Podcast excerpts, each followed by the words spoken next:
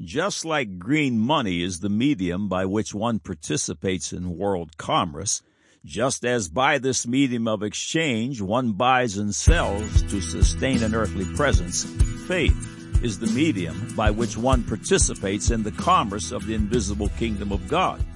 It is by faith that we buy and sell in this kingdom to sustain our being. Without this childlike faith, it is impossible to please God, Hebrews 11:6, but without faith it is impossible to please him. For he that cometh to God must believe that he is, and that he is a rewarder of them that diligently seek him. Every man has been dealt a measure of faith, Romans 12 verse 3. Jesus describes faith's beginning as a mustard seed, even though very, very small. If planted and cherished when it is grown, it is the greatest among herbs and becometh a tree, so that the birds of the air come and lodge in the branches thereof. Matthew 13:32. Imagine that you not only can plant your mustard seed, but there is also a process by which you can assure prosperous growth. Romans 10:17. So then faith cometh by hearing, and hearing by the word of God. Jude 1:20. But ye beloved, building up yourselves on your most holy faith, praying in the Holy Ghost. Faith is pivotal to all that we do, to all our success in the eternal kingdom of God. Jesus said in Matthew 17:20, For verily I say unto you, if ye have faith as a grain of mustard seed, ye shall say unto this mountain, Remove hence to yonder place, and it shall remove, and nothing shall be impossible unto you. Without faith, it is not only impossible to please God, but it is even impossible to be saved. Romans 10:10 For with the heart man believeth unto righteousness, and with the mouth confession is made unto salvation. Have you been born again? Born a second time, this time of the Spirit of God, even as Jesus describes in John 3 3? It is time to plant your mustard seed and allow the glorious faith of Christ to spring up and wash away all your sin and shame, to break your bondages and to set your captive soul free. Today will surely be the best day of your life. Today you will become a new creature. Click on the Further with Jesus for childlike instructions and immediate entry into the kingdom of God now for today's subject. God said Romans chapter 1, 24 through 28 and verse 32. Wherefore God also gave them up to uncleanness through the lust of their own hearts, to dishonor their own bodies between themselves, who changed the truth of God into a lie, and worshipped and served the creature more than the Creator, who is blessed for ever. Amen.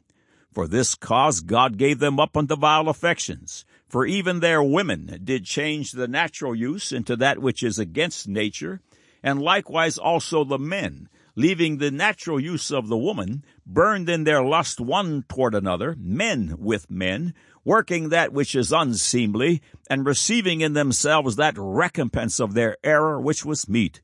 And even as they did not like to retain God in their knowledge, God gave them over to a reprobate mind to do those things which are not convenient, who knowing the judgment of God, that they which commit such things are worthy of death, not only do the same, but have pleasure in them that do them. God said, Exodus 20, verse 5, Thou shalt not bow down thyself to them, nor serve them. For I, the Lord thy God, am a jealous God, visiting the iniquity of the fathers upon the children, unto the third and fourth generation of them that hate me. God said, 1 Thessalonians 4, 4, that every one of you should know how to possess his vessel in sanctification and honor. God said, Matthew 10, verse 1, and when he had called unto him his twelve disciples, he gave them power against unclean spirits to cast them out and to heal all manner of sickness and all manner of disease. Man said, homosexuality is a genetic issue, and when you're born that way, it is irreversible. It's nobody's business who you love, it's yours. Note, this series was originally planned as a two part series, but has grown to four. We apologize for any confusion. Thank you for your patience. Now the record. Welcome to God Said, Man Said. This is part three in this short series concerning homosexuality. In parts one and two, we discussed one, science does not support the born that way theory. Two, science does not support the stay that way theory. Three, the mental and physical fruits of the homosexual lifestyle are devastating. And number four, Jesus Christ offers a way of escape. Several foundational paragraphs from part two follow. The Bible is clear in the Old and New Testament. Homosexuality is condemned and punishable by death, as are the sins of murder, bestiality, adultery, man stealing, witchcraft, and more. God has not changed. His laws remain the same. But something big, eternally big, changed at Calvary. Jesus Christ, with his precious blood, broke the back of Satan's stranglehold upon the sons of Adam and opened the door to everlasting freedom. An opportunity to be born a second time, this time of the Spirit of God, has been afforded to all men at the place called born again fallen man dies to self and becomes a new creature with a new father, a new name, a new power, and a new eternal purpose.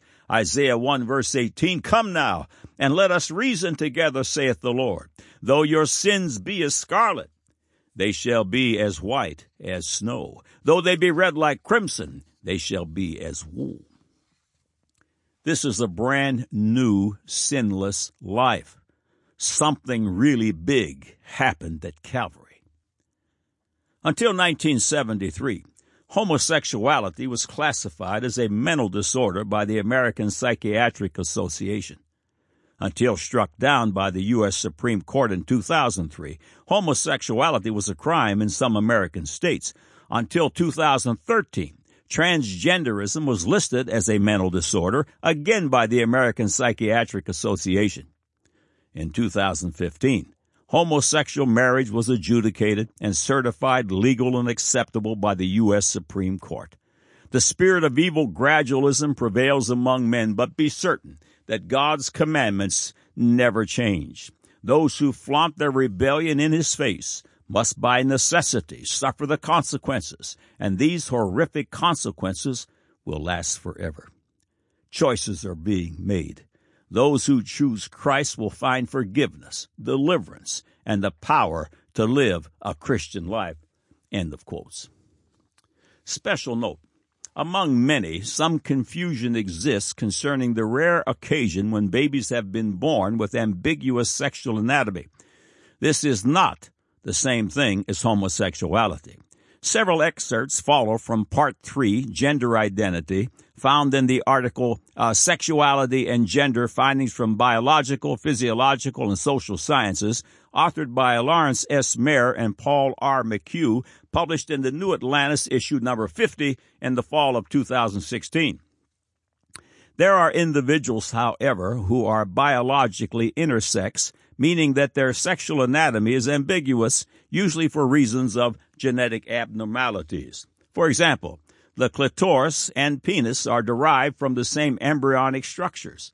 A baby may display an abnormally large clitoris or an abnormally small penis, causing its biological sex to be difficult to determine long after birth. The first academic article to use the term gender appears to be the 1955 paper by the psychiatry professor John Money of Johns Hopkins on the treatment of intersex children, the term then used was hermaphrodites. Money posited that gender identity, at least for these children, was fluid and that it could be constructed. In his mind, making a child identify with a gender only required constructing sex typical genitalia and creating a gender appropriate environment for the child. The chosen gender for these children was often female, a decision that was not based on genetics of biology, nor on the belief that these children were really girls, but in part on the fact that at that time it was easier surgically to construct a vagina than it was to construct a penis. In a 2004 article summarizing the results of research related to intersex children Paul McHugh, the former chief of psychiatry at Johns Hopkins Hospital and the co-author of this report suggested. We in the Johns Hopkins Psychiatry Department eventually concluded that human sexual identity is mostly built into our constitution by the genes we inherit and the embryogenesis we undergo. Male and male hormones uh, sexualize the, the brain and the mind. Sexual dysphoria, a sense of disquiet in one's sexual role, naturally occurs amongst those rare males who are raised as females in an effort to correct an infantile genital structural problem. End of quotes. The researchers can't find the physical root of homosexuality because it is not a physical root, but rather a spiritual one. Keep in mind, however, that spirit causes physical results. Thoughts, which are spiritual in nature, for example, awe inspiring thoughts of God, actually change the physical structure of the human brain. Neuroscientists know this phenomenon as neuroplasticity. The spirit of anger and rage will cause a host of physical maladies, even heart attacks, violence, and murder. The spirit causes physical action. When situations have run afoul, it is common and even helpful to affix blame, not for blame's sake, but for a remedy. And there is plenty of blame, outside influences, to pass around regarding homosexuality, but the solution is still the same. Keep in mind, we didn't choose to be born spiritually dead in trespasses and sins, the result of someone else's deeds, but we choose rather we stay in that condition. Outside influences for blame in homosexuality would include spiritual contamination, epigenetic factors, food additives, chemicals, liberal college indoctrination, Hollywood's glorification of homosexuality, parental acceptance of homosexuality, uh, adolescent sexual abuse, and no doubt more. However, the solution, the remedy, is still the same. God said, man said, received the following email from RJ. Homosexuality is described as an unclean spirit. Is it possible for that unclean spirit to have entered a being during or after conception? If so, is there any documentation in the Holy Bible to confirm that assertion? The short answer, RJ, is yes. Spirits do affect babies in their mother's wombs. Luke 1, 39 through 44. And Mary arose in those days and went into the hill country with haste into a city of Judah, and entered into the house of Zacharias and saluted Elizabeth. And it came to pass that when Elizabeth heard the salutation of Mary, the babe leaped in her womb, and Elizabeth was filled with the Holy Ghost. And she spoke out with a loud voice and said, Blessed art thou among women, and blessed is the fruit of thy womb. And whence is this to me, that the mother of my Lord should come to me? For lo, as soon as the voice of thy salutation sounded in mine ears, the babe leaped in my womb for joy. What parents do prior to conception and during pregnancy affect their babies. In Judges 13, God promises a barren woman a child and gives her specific instructions on what she should eat. Her son's name was Samson. A relatively new field of science is called epigenetics. The scripture teaches that the sins of the father are passed down generationally. Exodus 34 verse 7, keeping mercy for thousands, forgiving iniquity and transgression and sin, and they will by no means clear the guilty, visiting the iniquity of the fathers upon the children, and upon the children's children, unto the third and to the fourth generation.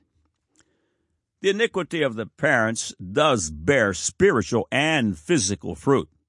The April 6, 2013 issue of Science News published a multi-page feature titled From Great Grandmother to You, with the subhead which reads, Epigenetic Changes Reach Down Through the Generations. A few excerpts follow. Their very name, epigenetic, literally means over and above or beyond genetics. When these changes are inherited, scientists have found, the implications can be staggering.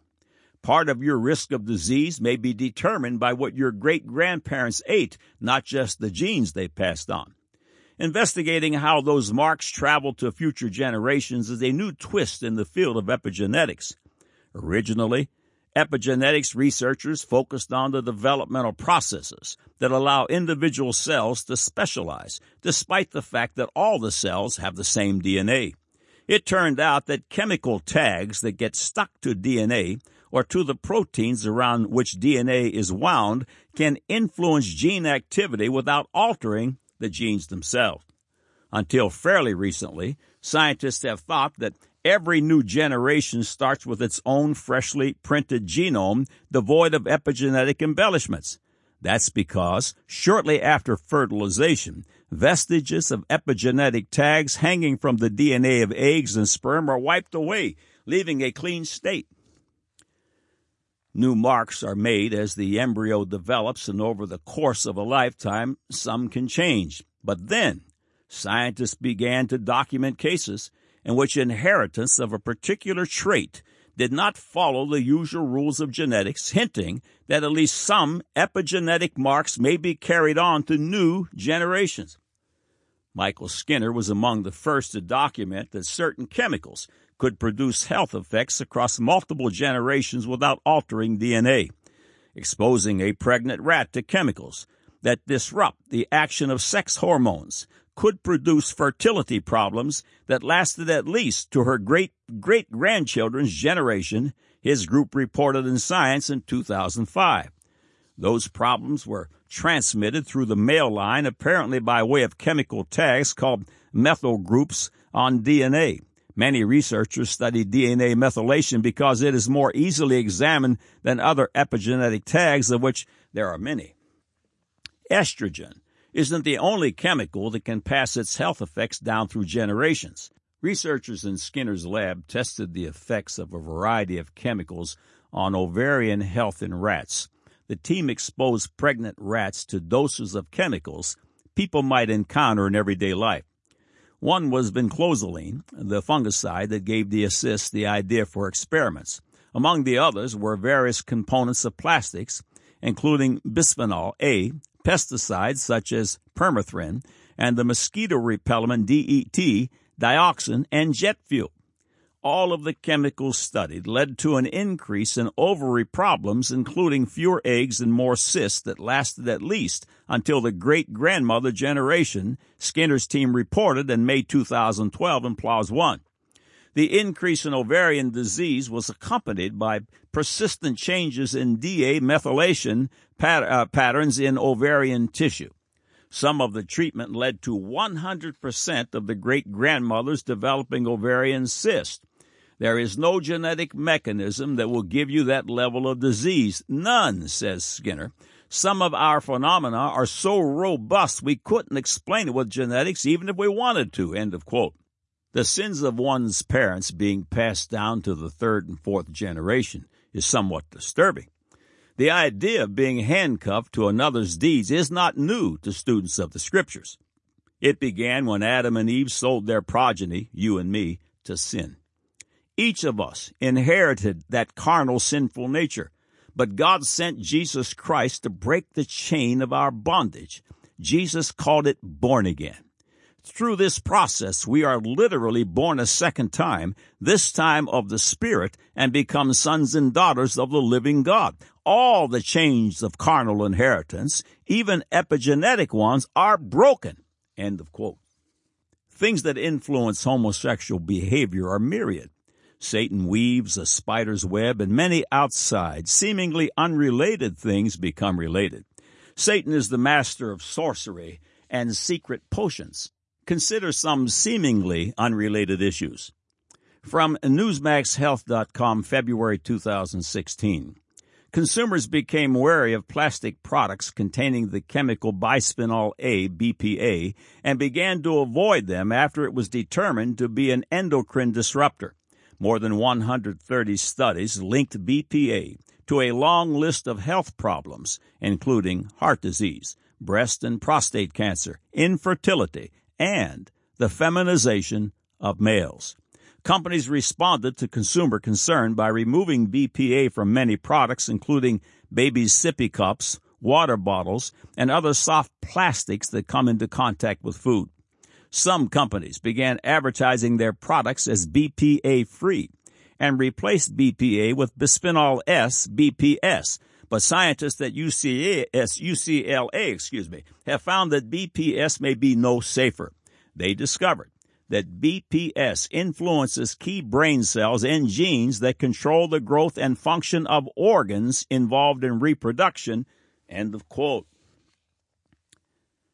Because the world has neglected to obey God's commandment concerning the Sabbath of the land, where the land rests from man's plow one year out of every seven, a host of serious problems have arisen, and one is sexuality. Science News, August 2, 2008 headline Feminization Blamed on Farming. The following paragraphs are from that article.